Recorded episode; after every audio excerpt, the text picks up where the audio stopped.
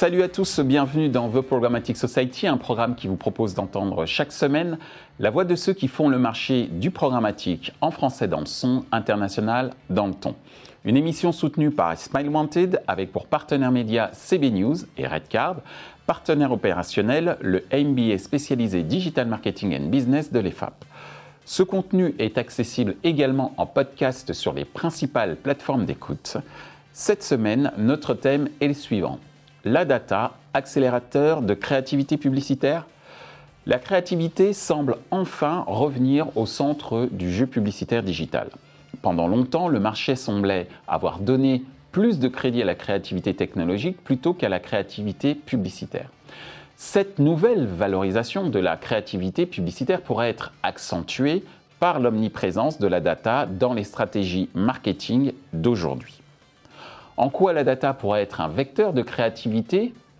Quels sont les éléments clés à appréhender lorsque l'on souhaite utiliser la data comme outil de créativité? Pendant longtemps, la créativité publicitaire était la chasse gardée des agences créatives.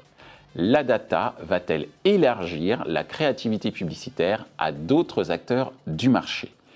Pour en discuter, Jean-Sébastien Vassal de TradeLab, Alban Pelletier d'Envoice, Vincent Montet du MBA Digital Marketing and Business de l'EFAP, Abderrahman Yacoubi, consultant indépendant. Bonjour à tous, bienvenue sur euh, The Programmatic Society. Aujourd'hui, on va encore parler data, mais euh, sous un angle un peu différent, puisqu'on évoque la data souvent comme un outil de performance euh, marketing. Là, on va évoquer la data comme accélérateur de créativité publicitaire. Et donc, euh, ma première question, et Jean-Sébastien, je t'invite à y répondre en premier, en quoi la data est un vecteur de créativité aujourd'hui? Jean-Sébastien.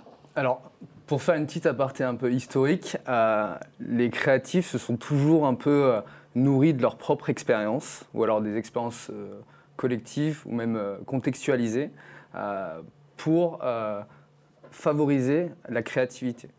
Et donc en soi, ces expériences-là, c'était déjà euh, une sorte de données, de data. Donc en soi, pour moi, la, créativité, la data au service de la créativité, ce n'est pas une révolution aujourd'hui, c'est surtout une évolution. Une évolution dans le sens où euh, la technologie, euh, aujourd'hui il existe des nouvelles technologies qui vont permettre l'exploitation de la data, une meilleure exploitation de la data, pour servir la créativité. Donc par exemple, euh, des technologies euh, basées sur les insights créatifs, comme par exemple la DCO, ou même encore... Euh, Dynamic Creative Optimization, exactement, qui permet de faire les traductions. Exactement. et aussi des outils de machine learning ou même d'intelligence artificielle qui vont permettre d'analyser les raisons pour lesquelles une créative fonctionne mieux qu'une autre créative. Et donc du coup, euh, honnêtement, c'est euh, pour moi euh, une évolution qui est liée aussi au digital. Et c'est pour ça qu'aujourd'hui, via sa structuration, via la diversité, via le volume de data qu'on reçoit, la créativité, la data, pardon, est, est un levier indispensable pour la créativité. Merci Jean-Sébastien. Mm. Alban je, vais aller dans, ce sens-là. Nous, on vient plutôt de la performance. Donc chez Voice. Exactement, chez Voice, on vient plutôt de la performance. Et en fait, ce qu'on constate encore aujourd'hui, malheureusement, de manière trop forte, c'est qu'il y a une dualité entre la créativité, la création euh, et justement la performance. On voit dans la structure des annonceurs, dans le type d'agence, etc., on a une opposition qui est complète, comme si euh, personne ne se parlait et qu'il y avait une sorte de mur entre les deux. L'intérêt, c'est que la data a alimenté depuis maintenant quelques années cette partie performance en délaissant euh, la partie créativité, en disant bah, c'est de la création euh, pure, il n'y a pas besoin de data, il n'y a pas besoin de performance, c'est d'autres KPI, etc. On y reviendra tout à l'heure. Je pense qu'aujourd'hui on assiste justement à un basculement entre les deux, où à la fin, cette notion euh, que j'appelle de brainformance, qui va permettre à la fois d'alimenter euh, la créativité, le branding, etc., et en même temps générer de la performance, on va assister à ce type en fait euh, d'arrivée de, de, KPI, et la data va être au centre de tout ça. L'intérêt, c'est de mixer à la fois de la data, de la créativité, pour avoir et de la performance et des indicateurs effectivement de branding, et je pense que là, on débute une nouvelle ère, clairement. Merci Alban pour ces précisions. Abderrahman, ton avis euh, donc sur euh, la data en tant que vecteur de créativité aujourd'hui? Eh bien, si on revient aux fondamentaux du programmatique, c'est diffuser le bon message au bon moment auprès de la bonne personne. Et en fait, le bon message, quel est le message qui est diffusé en programmatique? Ben, C'est la créa. C'est la créative développée par l'agence créa. Et euh, cette créa-là, si à un moment donné, il faudrait qu'elle soit pertinente, qu'elle diffuse le message que l'internaute ou l'utilisateur a envie de voir, qui l'intéresse réellement, il faut absolument que la data soit prise en compte. Parce que, admettons un internaute qui est intéressé par euh, un, service, mais que euh, durant toute la journée, il a vu des créatifs qui concernent un autre service. À ce moment-là, ça veut dire que la, la, performance qu'on va générer auprès de cet internaute-là, elle est quasi nulle, dans la mesure où la créa n'aura généré aucun intérêt. Et la créa aujourd'hui, elle a un rôle très important dans la mesure où c'est principalement ce qui va faire la différence. Ce n'est pas le moment où le site sur lequel on va diffuser qui va faire qu'une campagne marche bien, et on l'a vu récemment avec Boursorama, c'est vraiment le message qui est diffusé. Et euh, si à un moment donné, la créa rejoint l'intérêt de, de, de l'internaute en permettant qu'il y ait une vraie, euh, une vraie euh, convergence. Dire, con, convergence entre les deux éléments, eh bien à ce moment-là, pour l'annonceur, l'investissement média prendra tout son sens et la performance, elle sera forcément au rendez-vous. Merci Abderrahman. Vincent, ton avis sur justement la data en tant que vecteur de créativité aujourd'hui Alors, je vais d'abord te rejoindre sur euh, cet ancien temps. Hmm. Euh, où, la, où, où, la créa avec le planning strat, hein, et le planning strat c'était euh, des sondages, de la sociologie. Ouais, je, reprends, je, je, vais juste reprendre un truc quand tu as évoqué effectivement l'ancien temps. Je ne sais pas si vous vous souvenez du centre de communication euh, avancé Bernard Catla, les années 80, ouais. euh, les sociostyles. Ouais. Il y avait une émission, c'était euh, les Français de l'année, ou en tout cas, euh, comment il y avait une sorte de cartographie, hein, c'était abscisse ordonnée, et on voyait des points, et c'est là-dessus que se forgeait la créativité. Tu parlais de, justement des planeurs stratégiques, et c'était le principal outil des planeurs stratégiques. Et c'était quoi? C'était de la donnée, c'était de la data. C'était de la data, mmh. sauf que peut-être la différence, c'est le temps. Mmh. On était sur un temps long où Tout la créa devait euh, figer un message euh, aspirationnel, nanana, hein, bon, et puis euh, la com était un temps long aussi. Mmh. Je faisais une étude pour faire ma campagne télé, euh, six mois plus tard, elle a marché, pas marché. Okay. Là, on est dans l'instantanéité, mmh. dans cette boucle au cycle court qui est euh, tester, apprendre, amplifier. Et forcément, dans la, la, la période d'apprentissage, de, de, c'est la data qui va venir nourrir et modifier euh, la création. Euh, et c'est donc toute cette chaîne de valeur qui change. Euh, et je trouve que c'est cette notion de temps qui, qui nous ramène un peu à cette euh, notion de data efficace ou pas dans ma créativité. Merci Vincent. Ben justement, quels sont les éléments clés à appréhender? Parce que, OK, on est tous d'accord sur le fait qu'il faut utiliser de la data, ou en tout cas, ça peut être une sorte de muse des temps modernes, la data, pour les créatifs en agence de publicité. Mais quels en sont euh, les éléments clés Quels sont les éléments clés à, appréhender lorsqu'on souhaite utiliser la data comme outil de créativité? Jean-Sébastien de TradeLab. Alors, c'est intéressant de parler de temps, parce que justement, dans les, euh, les éléments à appréhender, je pense, enfin, pour moi, il y en a trois. Il y a euh, le, la gouvernance, la technologie et l'expertise. La gouvernance dans le sens où il faut replacer la créative, je pense, en début de chaîne et non pas en fin de chaîne, ce qui se passe euh, souvent dans euh, les campagnes publicitaires. Pourquoi il faut la placer en début de chaîne? Parce qu'en fait, euh, la data, c'est un input qu'on va donner à la créative et il faut qu'elle soit liée. Et donc, du coup, forcément, toutes les discussions vont être placées en début lors de la réflexion des objectifs de campagne.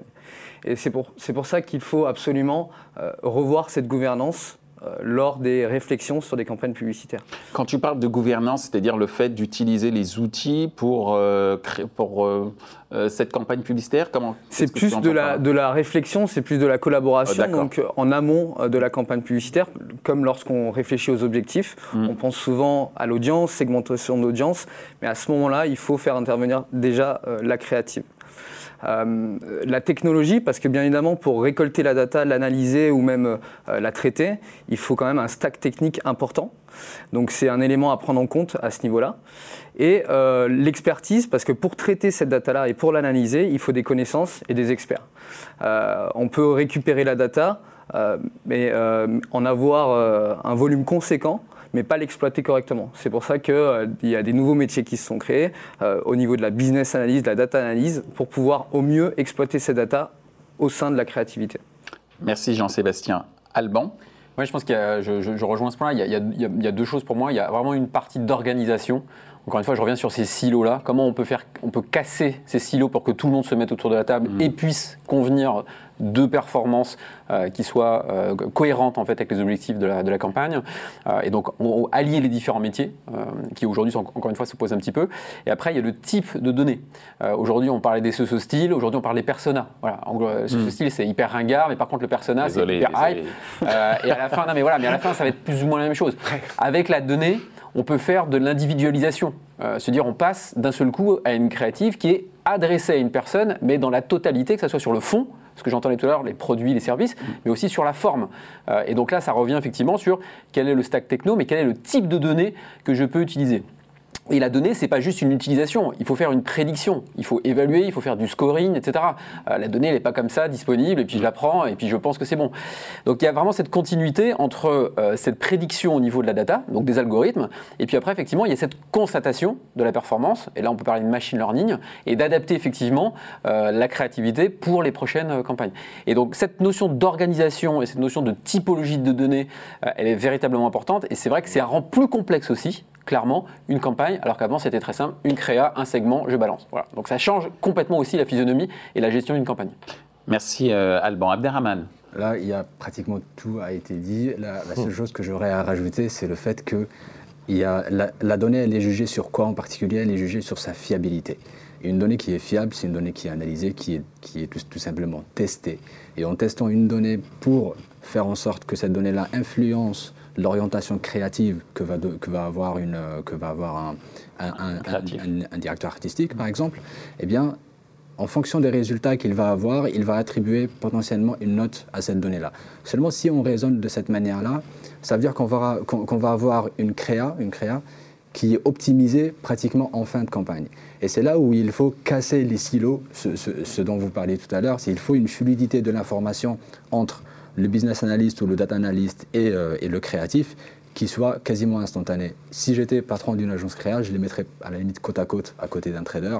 Comme ça, il y en a un qui analyse le média, un qui analyse les données de cette, de cette campagne-là, et l'autre qui peut intervenir au niveau des créas en fonction des résultats communiqués par, par ces deux collègues. Et c'est à ce moment-là qu'on pourra vraiment optimiser une, une création au sens de la DCO, mais d'une manière un peu plus, euh, disons, un peu plus artistique automatisé. Euh, et, c'est important parce qu'effectivement, il ne faut pas oublier qu'on fait de, la communication et mm. qu'on est beaucoup dans l'univers du subjectif. Totalement. Alors que la data se base sur des éléments objectifs et que d'une certaine manière, la créativité euh, du, euh, du, créatif ou du directeur artistique, mm. quand même, elle est, elle est extrêmement importante. et puis, la fameuse sérendipité, c'est-à-dire le lien inexistant entre peut-être des données et l'inspiration artistique peut parfois donner de très très bons résultats. Merci Abderrahman. Vincent? J'ai le sentiment euh, dans le milieu euh, Deus Data quand même. C'est-à-dire que Data Driven, nous on est là. Euh, on va revenir à la qualité de la data. si tu grattes dans l'affiliation à la performance, on voit bien que le combat sur l'attribution montre que Deus Data, il y, y, a des pertes d'ailes de temps en temps de ces anges. Donc soyons humbles sur euh, là-dessus. Et revenons à ce que veut dire la data, finalement, qui est l'utilisateur et le user. Et soyons plutôt mm. user-driven que data-driven. Euh, c'est peut-être cette euh, tendance-là qu'il faut surveiller, avec en plus, n'oublions pas, hein, cette data, elle, elle va évoluer hein, dans les mois et les années à venir, le RGPD. Mm. la tendance mondiale à la data personnelle fait que, ouh, soyons très humbles. Euh, là-dessus, euh, même si, en effet, tout ce qu'on a dit, euh, c'est des vrais changements par rapport au monde pré-numérique. Alors justement, je vais reprendre un mot-clé que tu as cité, qui n'est pas scientifique, mais humain, l'humilité. Je m'explique. Euh, longtemps, la créativité publicitaire a été la chasse gardée des agences mmh. créatives, qui étaient, euh, là pour le coup, euh, c'était Deus Crea, pour, pour, reprendre une de tes expressions. et justement, est-ce que vous ne pensez pas que la data va élargir la créativité publicitaire à d'autres acteurs euh, du marché et se nourrir l'un l'autre, comme tu disais certainement, euh, Abderrahman tout à l'heure, tu disais qu'il fallait peut-être les mettre les uns à côté des autres, euh, ces différentes fonctions que l'on retrouve dans la publicité d'aujourd'hui. Donc la question, pensez-vous que la data, après avoir longtemps été la chasse gardée des agences créatives, pensez-vous que la data va ouvrir cette créativité publicitaire à d'autres acteurs du marché? Jean-Sébastien après tout ce qu'on vient de dire, je pense que la réponse, pour moi, est oui, euh, bien évidemment, mais je pense qu'il faut prendre euh, ce côté élargissement des acteurs comme, comme une collaboration plutôt qu'une compétition. encore une fois, je reviens souvent aux expertises. Mais euh, chez TradeLab, par exemple, on a, on a décidé de, créer une practice euh, de solutions créatives, euh, non pas pour cannibaliser une agence créative, mais surtout pour apporter une expertise data une expertise d'analyse créative euh, et pour surtout la mettre en relation avec justement l'expertise créa d'une agence créative. Mmh. Et, c'est ça qui est important. Je pense qu'il ne faut pas encore une fois que ça soit vu comme une compétition, mais euh, on avance tous dans le même sens. On est tous des consommateurs de contenu. On, aime tous des, belles publicités, des, publicités pertinentes. Et c'est justement avec cette collaboration et ces nouveaux acteurs euh, qu'on va réussir à avoir des nouvelles expériences, des innovations en termes de, euh, de, créativité pardon, publicitaire. Merci euh, Jean-Sébastien. Alban, ton avis sur euh, cette ancienne chasse gardée de la création dans les agences créatives qui pourrait, grâce à la data, s'élargir sur d'autres acteurs du marché oui, je pense qu'en fait, il y, a plusieurs choses. C'est vraiment une question d'organisation, mais à tous les niveaux. Une organisation, effectivement, chez les agences. On a des groupes de communication qui ont généralement des agences créa et des agences médias complètement opposés, différentes structures, des PNL différents, ils se parlent à peine, il peut y avoir des combinaisons dans tous les sens. C'est le même groupe de communication. Donc c'est aussi un moyen, un moyen effectivement d'élargir le budget pris par l'agence. Donc il y, a, une véritable, un problème économique à ce niveau-là, et c'est aussi un problème économique qu'on retrouve chez l'annonceur. L'annonceur, il va avoir des spécialistes en fait de la créa, des spécialistes du média, potentiellement des spécialistes de, de, la performance, etc. Et en fait, tu as des silos comme ça. Euh, donc tant qu'on n'aura pas une fusion de ces silos chez l'annonceur, il est assez fort probable qu'on retrouve ces silos-là au niveau des partenaires. Ce qui peut faire la différence pour moi, c'est l'arrivée de nouveaux, euh, de nouveaux acteurs. Je pense à des gens du conseil, hein, par mmh. exemple. Euh, je pense à des gens comme Accenture, euh, qui viennent avec une structure complètement différente. Mmh. Aujourd'hui, ils viennent avec du consulting, de la strat. Ils, ils, vont de plus en plus sur de l'opérationnel. Il y a beaucoup de rachats de techno. et voilà. Et à un moment ou un autre, ce type d'acteur-là, on peut estimer effectivement qu'il y aura une gestion totale de la, de la chaîne. Encore une fois, faut-il qu'au niveau de l'annonceur, on retrouve aussi ce type d'organisation? Sachant que l'organisation est souvent travaillée par un partenaire comme Accenture. Exactement. Donc ce qui laisse, ce qui laisse euh, envisager quelques, quelques ouvertures. Voilà. Au moins pour, au moins pour Accenture. bon, on pourra en citer d'autres, hein, mais bon, euh, voilà. On, pense à celui qui est le plus identifié euh, aujourd'hui. Abderrahman, donc. Euh, créativité publicitaire longtemps chasse gardée des agences créatives et opportunités potentielles pour d'autres acteurs euh, du marché grâce à la data de s'accaparer euh, aussi ou en tout cas de participer à cette créativité publicitaire. Complètement. Alors oui, ça permet l'émergence d'autres acteurs qui vont utiliser la data. on a cité tout à l'heure TradeLab qui a une capacité d'analyse qui est énorme. Donc mettre à profit cette capacité-là sur la créativité, c'est euh, euh, une, prestation de service, si vous voulez, que les annonceurs peuvent en avoir besoin, et pareil pour les agences. En revanche, de l'autre côté, les agences créa classiques telles qu'on les connaît aujourd'hui, il faudrait absolument qu'ils jettent un œil à ce qui se passe au niveau data si elles ne veulent pas rater ce virage-là. Parce qu'on parle d'opportunités pour de nouveaux acteurs, mais on, parle, mais on oublie de dire que c'est une formidable opportunité pour, les, agences actuelles qui, qui aujourd'hui, en fait, on souffre un petit peu de, de, la volonté des annonceurs de vouloir à chaque fois renégocier des contrats en faisant des appels d'offres ultra agressifs. Et euh, à ce moment-là, avec de la data, il y aura forcément plus de valeur, donc des, contrats mieux valorisés, mieux rémunérés, et il y aura un, disons un rééquilibrage du, euh, euh, du, secteur économique là-dessus. Et, à ce moment-là, moi, je, ne vois pas qu'il y ait une concurrence entre des prestataires data avec une forte analyse et une agence créa, parce que pour moi, ce sont quand même deux métiers différents qui doivent se parler, mais pour moi, ce sont des prestations qui sont complémentaires et qui doivent évoluer ensemble s'ils veulent tous les deux exister. Merci Abderrahman. Vincent, ton avis sur euh, cette ouverture en termes de, créativité et non plus une chasse gardée aux agences créatives grâce à la data? Alors, trois, trois, éléments de réflexion euh, qui, je rebondis encore euh, sur vos propos. Le premier, c'est quand même la techno qui vient euh, connecter la data, qui peut changer la créa. Je pense, on en a parlé à la personnalisation dynamique, au précurseur français Adventory, mm. ou en fonction de la météo, etc. Mais mes bandeaux changent. Donc, ça, c'est la data qui vient nourrir très vite. Deux, Là, on parle beaucoup du web, mais on a le mobile, on a l'Internet des objets, on a la voix qui arrive, euh, on a la robotique, les nouveaux supports. euh, va, va, faire, va faire une créa.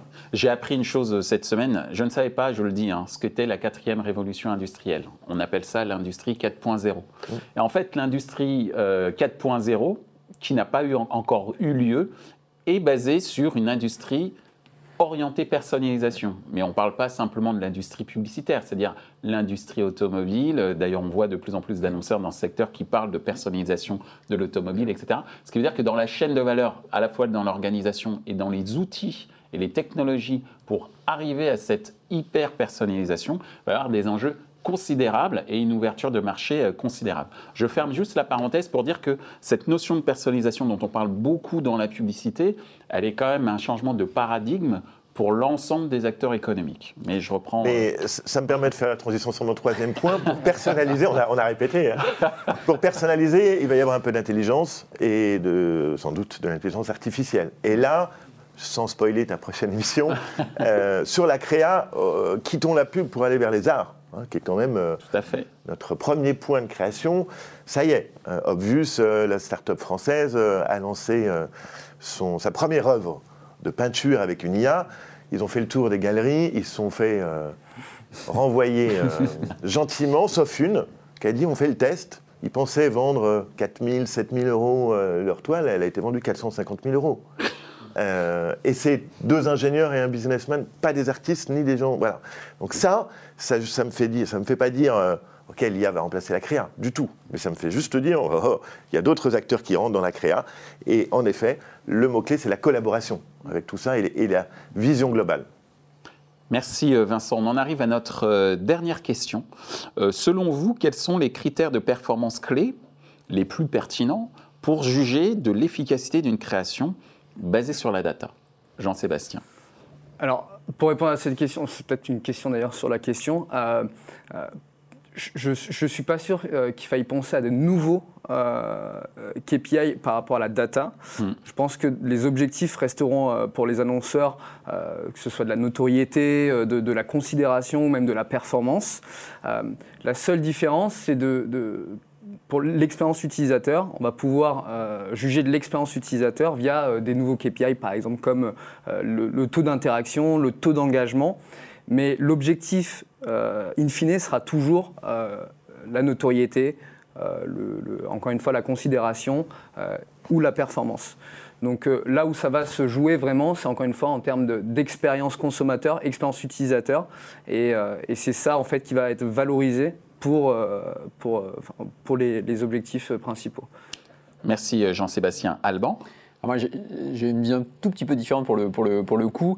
Je pense qu'aujourd'hui, ce qu'il ce qu'il manque, c'est la fusion justement des KPI. Hein. Entre des KPI du marketing digital qui va chercher un ROI vraiment au centime près, et puis les, effectivement les KPI des équipes marques qui nous disent ok si ça clique pas c'est pas très grave euh, parce que c'est très beau et parce qu'effectivement j'ai de la noto etc. on rencontre des fois les mêmes annonceurs, les mêmes équipes, deux équipes différentes et on se dit mais c'est pas possible qu'il y en ait un euh, qui, nous challenge énormément sur le bleu et le rouge alors que l'autre nous challenge sur le 0,1% de taux de transformation. Et là je me dis on a encore un petit peu de chemin, euh, mais si on a la fusion, pour moi en fait la vraie création subtile, c'est effectivement une création qui est personnalisée, qui génère de la préférence, de la noto, etc., mais qui, dans un système de scénarisation, donc potentiellement avec différentes déclinaisons et peut-être un peu marque au début et puis de plus en plus produit, offre à la fin, génère de la performance. Et quand on arrivera à fusionner cette partie-là, mmh. on aura des choses très sympas. On se dira, waouh, c'est comme au Super Bowl, on en parlait tout à l'heure, on est content de voir de belles pubs. Et puis à la fin, on nous parlera du produit. Ah ben oui, effectivement, c'est ce produit qui m'intéresse. On aura une fusion des deux, on aura une fusion des KPI. Et là, je pense que tout le monde sera content, et le consommateur, et la marque, et puis les intermédiaires que, que nous sommes. Merci Alban pour euh, ces précisions. Abderrahman. Alors c'est un sujet qui est, qui est très vaste, hein, parce que quand on parle de KPI, il y a la partie branding, mais il y a aussi la partie performance. Ce sont des KPI qui sont différents. Quand vous dites à un trader qu'il faut mixer les deux, il ne va pas du tout apprécier, il ne vous adressera pas la parole. Et, à un moment donné, pour, pour juger la, pour juger la, la disons, la pertinence d'une créa, à un moment donné, il faut qu'on se base sur qu'est-ce qu'elle va nous apporter, cette créa-là. Quel est son objectif? Est-ce que son objectif, c'est de nous faire, de générer un clic sortant, ou est-ce que son objectif est d'être euh, vu, en, vu en intégralité? Hmm. Là, je prends le hmm. parallèle display vidéo. Si on est dans la vidéo, l'objectif, c'est pas forcément de générer un clic, mais plutôt d'être vu à 100%. Aujourd'hui, on voit que finalement, le, le, pré-roll, il est, quand il est consommé ou vu à 70-80%, c'est très bien. Mais pourquoi pas aller vers du 100% Et on peut aller vers du 100% avec, en proposant tout simplement à l'internaute le choix de voir. Est-ce que certaines, euh, certaines régies, je ne sais pas si je peux citer des noms. Oui, oui, tu peux. Bah, il, y a, y, a, la possibilité avec, euh, avec TIDS notamment de développer des formats qui sont, euh, qui sont basés sur des spots très longs. Ça peut aller jusqu'à une minute, une minute cinquante, et, alors que ce sont des formats généralement qu'on ne diffuse pas en programmatique. Ce format-là servira à développer un autre format qui est très court, entre 10 et 15 secondes, et on voit que finalement, il y a des internautes qui voient les 10 et 15 secondes ils veulent en savoir plus, ou alors la créa leur plaît bien, ils trouvent ça marrant, ils cliquent sur le bouton qui leur permettra de consommer l'entièreté du spot. Et à ce moment-là, on peut avoir des statistiques différentes. Dans un premier temps, est-ce que nous avons généré, est-ce que nous avons généré des clics sortants pendant les 10 premières 15 secondes? Euh, et, de l'autre côté, est-ce qu'on a vraiment euh, titillé euh, l'intérêt de l'internaute, puisqu'il avait aussi la capacité, et on sera en mesure de savoir combien d'internautes ont vu le spot en entièreté. Et c'est là où, finalement les deux KPI se rejoignent, mais à un moment donné, le trader ne peut pas optimiser sur les deux, puisqu'il y a une donnée qui va prendre le pas, et c'est celle des clics, des clics sortants. Les clics sortants. Mmh. Merci Abderrahman. Vincent, tu as le mot de la fin. Vaste question et, euh, euh, néanmoins, quand même, euh, avant dans le monde prénumérique, on les avait les KPI, notoriété, etc. ça fait 20 ans qu'on est une industrie de la publicité digitale. Il y a l'IAB, il y a le CPA, on s'est structuré. Les KPI, on les, on les connaît. En tout cas, les, les 5 à 7 clés, éléments clés. Euh, et, là où je vais te rejoindre encore, euh, c'est en effet, il n'y a rien de nouveau. Ce qui va être nouveau, ça va être de fusionner tout ça, d'avoir une, vision euh, globale. Et pourtant, je pense quand même que la publicité mobile liée au contexte live de l'utilisateur, là, on va avoir des choses des KPI un peu nouvelles mhm. à inventer. Euh, quand c'est lié à, ce, à ma conversation, quand c'est lié au lieu où je suis, quand c'est lié à ma caméra. lié à l'expérience. Exactement. Mhm. Là, il y a des choses nouvelles euh, qui vont arriver, qui vont venir rajouter des KPI. Mais revenons. Euh, à la base, c'est d'abord mes objectifs de campagne, mhm. moi annonceur, moi agence, qui, que je définis. C'est pas la data qui définit les KPI, c'est l'intention. Et après, la data vient nourrir ces KPI. Eh bien, merci messieurs, merci de nous avoir éclairés sur euh, cette data comme euh, levier pour accélérer la créativité euh, publicitaire. Je vous dis à bientôt. Merci. Michel. Michel. Ainsi s'achève ce débat sur l'impact de la data sur la créativité publicitaire. Les points à retenir de nos échanges sont les suivants. 1. La donnée d'audience a toujours été un vecteur de créativité en publicité. La différence, c'est qu'aujourd'hui, elle s'est enrichie de manière exponentielle et qu'elle est surtout accessible en temps réel. 2. La data va accentuer la collaboration entre les entités créatives et les entités médias des groupes de communication. 3. Pour une meilleure créativité, la data va accélérer la fusion des indicateurs clés liés à la performance et les indicateurs liés aux attributs de marque. Ce contenu est accessible en podcast sur les principales plateformes d'écoute. Merci à Smile Wanted pour leur soutien ainsi qu'aux partenaires médias CB News et Redcard, partenaire opérationnel le MBA spécialisé Digital Marketing and Business de l'EFAP. Merci également à l'ensemble des équipes d'Atelier B pour la réalisation de ce programme. Traduction et sous-titrage par Uptown.